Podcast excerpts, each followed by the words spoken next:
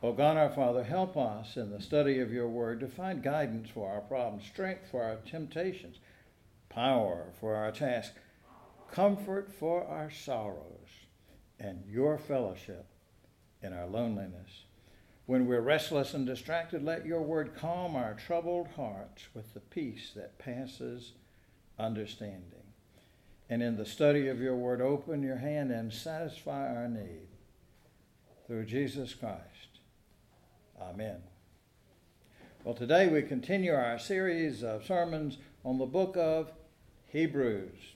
In this book, that is less like a letter and more like a sermon, we will read five verses that lift up two themes the power of God's Word and the boldness with which we may draw near to God. First, this passage, short as it is, moves from God's majesty and holiness to humanity's, our weakness and limitation.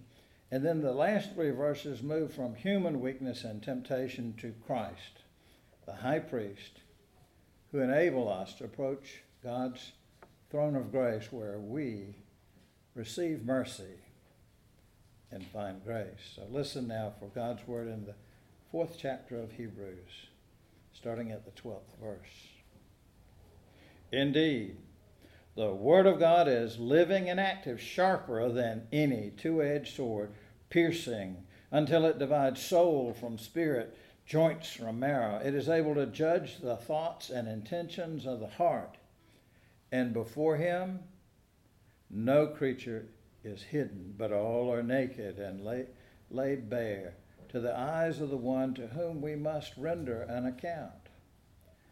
Since then we have a great high priest who has passed through the heavens, Jesus, the Son of God.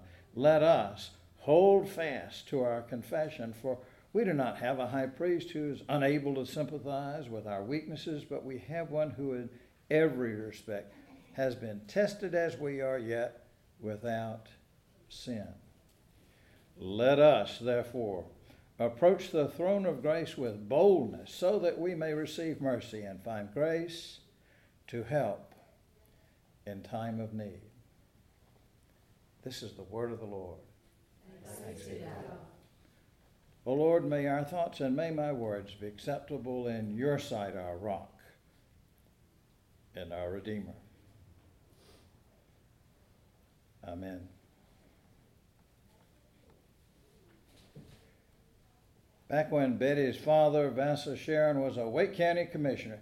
If you had a problem with your county taxes, your case would be held by a, a committee of commissioners. Now that nowadays they have staff to do that kind of thing.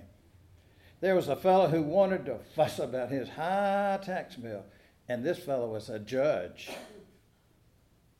He was used to sitting in the judgment seat and people doing what he said do. Well, he warmed the idea of being his own advocate, his own lawyer there. So he said, I, I'm not looking for special treatment just because I'm a prominent judge. No, I'm just looking for justice. And then he warmed even more to that. He of speaking. So he emphasized his point as he pounded the table and repeated, Justice, justice, justice. Well, the room was silent. And everyone looked over to Vassar, who was chair of that committee, to see how's he going to handle this politically awkward situation. Well, Vassar leaned over and calmly said, Your Honor, if the bailiff ever has to drag me before you in your court of law, I have to tell you, I won't be looking for justice. I'll be looking for mercy. Well, I'll tell you two other things about that story. One, his tax bill did not get changed. and two, when I told this story one time at First Presbyterian Church in Raleigh at the Wednesday service, four lawyers came up and asked me, I know who that was. That was Judge so and so, wasn't it? and they were right. In fact, one of them said, I went to that man's funeral to be sure he was actually dead.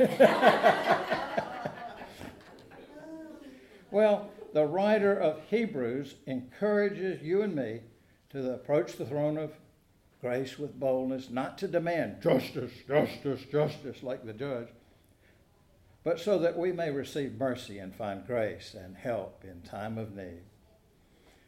So, what is this mercy we want to receive? What is this grace we want to find? Aren't they kind of the same thing? And why is mercy received and grace found? Well, mercy is an attribute of God and it's a virtue commended for human beings. We are told about God's mercy in Exodus, the 34th chapter, where God says to Moses, The Lord passed before Moses and proclaimed, The Lord, the Lord, a God merciful and gracious, slow to anger, and abounding in steadfast love and faithfulness. And then over in Isaiah 35, we read, Seek the Lord while he may be found. Call on him while he is near. Let the wicked forsake their way and the unrighteous their thoughts. Let them return to the Lord, that he may have mercy on them.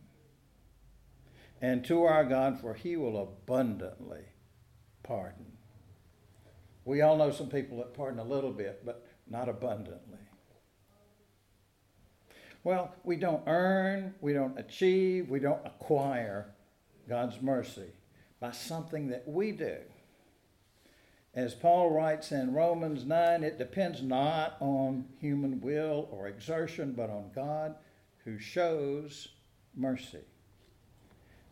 In the 25th Psalm, the psalmist's plea calls on God's mercy, saying, Be mindful of your mercy, O Lord, and your steadfast love for they have been from of old.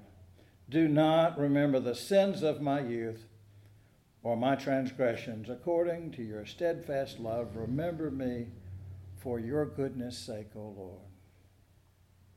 And surely you remember that there's a confident affirmation in the 23rd Psalm, sixth verse. Surely goodness and mercy will follow me all the days of my life. Not a few, not some, not many, not most, all the days of my life. Well, twice in Matthew's gospel, Jesus quotes the prophet Hosea on mercy. Or just for example, when the when the Pharisees were fussing because Jesus was dining with tax collectors and other sinners of all people, he told them that well people don't need a doctor, sick people do. Then Jesus said, Go and learn what this means. And he quotes from Hosea I desire not sacrifice, for I have come to call not the righteous, but sinners. And in, in the 12th chapter of Matthew, when the Pharisees were fussing again, they were fussy kind of fellows. And Joyce, we talked about whether women participated. I'm not sure if Pharisees could be women. They had to be men, and they were fussy. They were fussing about those hungry disciples of Jesus going around picking corn on the Sabbath. Just because you were hungry, what were you thinking, you know? Well, Jesus again quotes that verse in Hosea about God preferring mercy to sacrifice. And again in the, the 23rd chapter of Matthew, Jesus denounces the Pharisees their devotion to the letter of the law, the littlest thing, saying, Woe to you, scribes and Pharisees, hypocrites, for you tithe mint and dill and cumin, and have neglected the weightier matters of the law, justice and mercy and faith. It is these you ought to have practiced without neglecting the others. They tithed their salt and pepper, but they just didn't have pity on people. Well, Hebrews says that we receive mercy and find grace. So, what is grace? Grace is the unmerited favor of God. The Hebrew noun grace is only used about three times in the Old Testament. Mercy is used ooh, 115 times in the New Testament. But God's, God's unmerited favor is expressed throughout the Bible. There's one writer who says that much of the Bible portrays grace rather than naming it. Read the parables of Jesus in Matthew and Mark, and you will see grace portrayed. For example, consider that parable that's usually called the prodigal son, which really ought to be called the parable of the forgiving father. You see, grace, grace combines ideas that are intention, that point to profound mystery. Grace names the undeserved, not deserved, undeserved gift that creates relationships and the sustaining, responding, forbearing, attitude plus action that nurtures relationships. So, how do relationships figure into this? Grace concerns the interaction between the gracious person and the graced recipient. It involves the wills of both. Or, in short, grace is one of, it's just a miracle. In the First Timothy, Paul wrote about both mercy and grace, saying that he had received mercy because I had acted ignorantly in unbelief, and the grace of our Lord overflowed for me with the faith and love that are in Christ Jesus.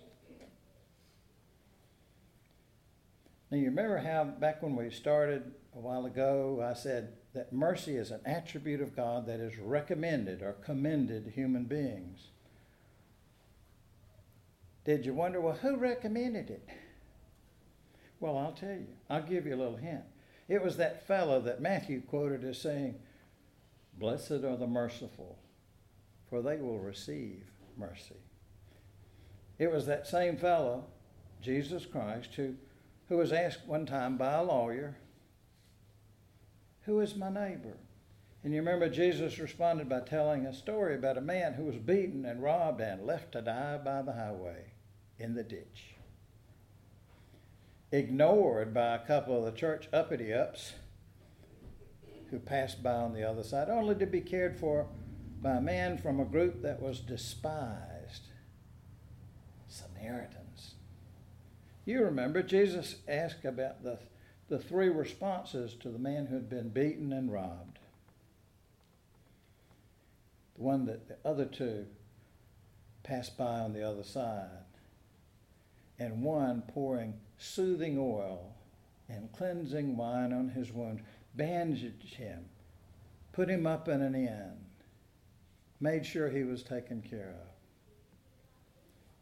And then Jesus asked, Which of these three, which of these three do you think was a neighbor to the man who fell into the hands of the robbers? And the fellow whose question had prompted this story said, The one who showed him mercy. And do you remember what Jesus said to him? And therefore also to us? Go and do likewise. So may you and I receive mercy and find grace as we go and do likewise. Thanks be to God. Now may the God of peace, who brought back from the dead our Lord Jesus, that great shepherd of the sheep, by the blood of the eternal covenant, make you and me complete in everything good, so that we may do his will, working among us that which is pleasing in God's sight, through Jesus Christ, to whom be glory forever and ever. Amen.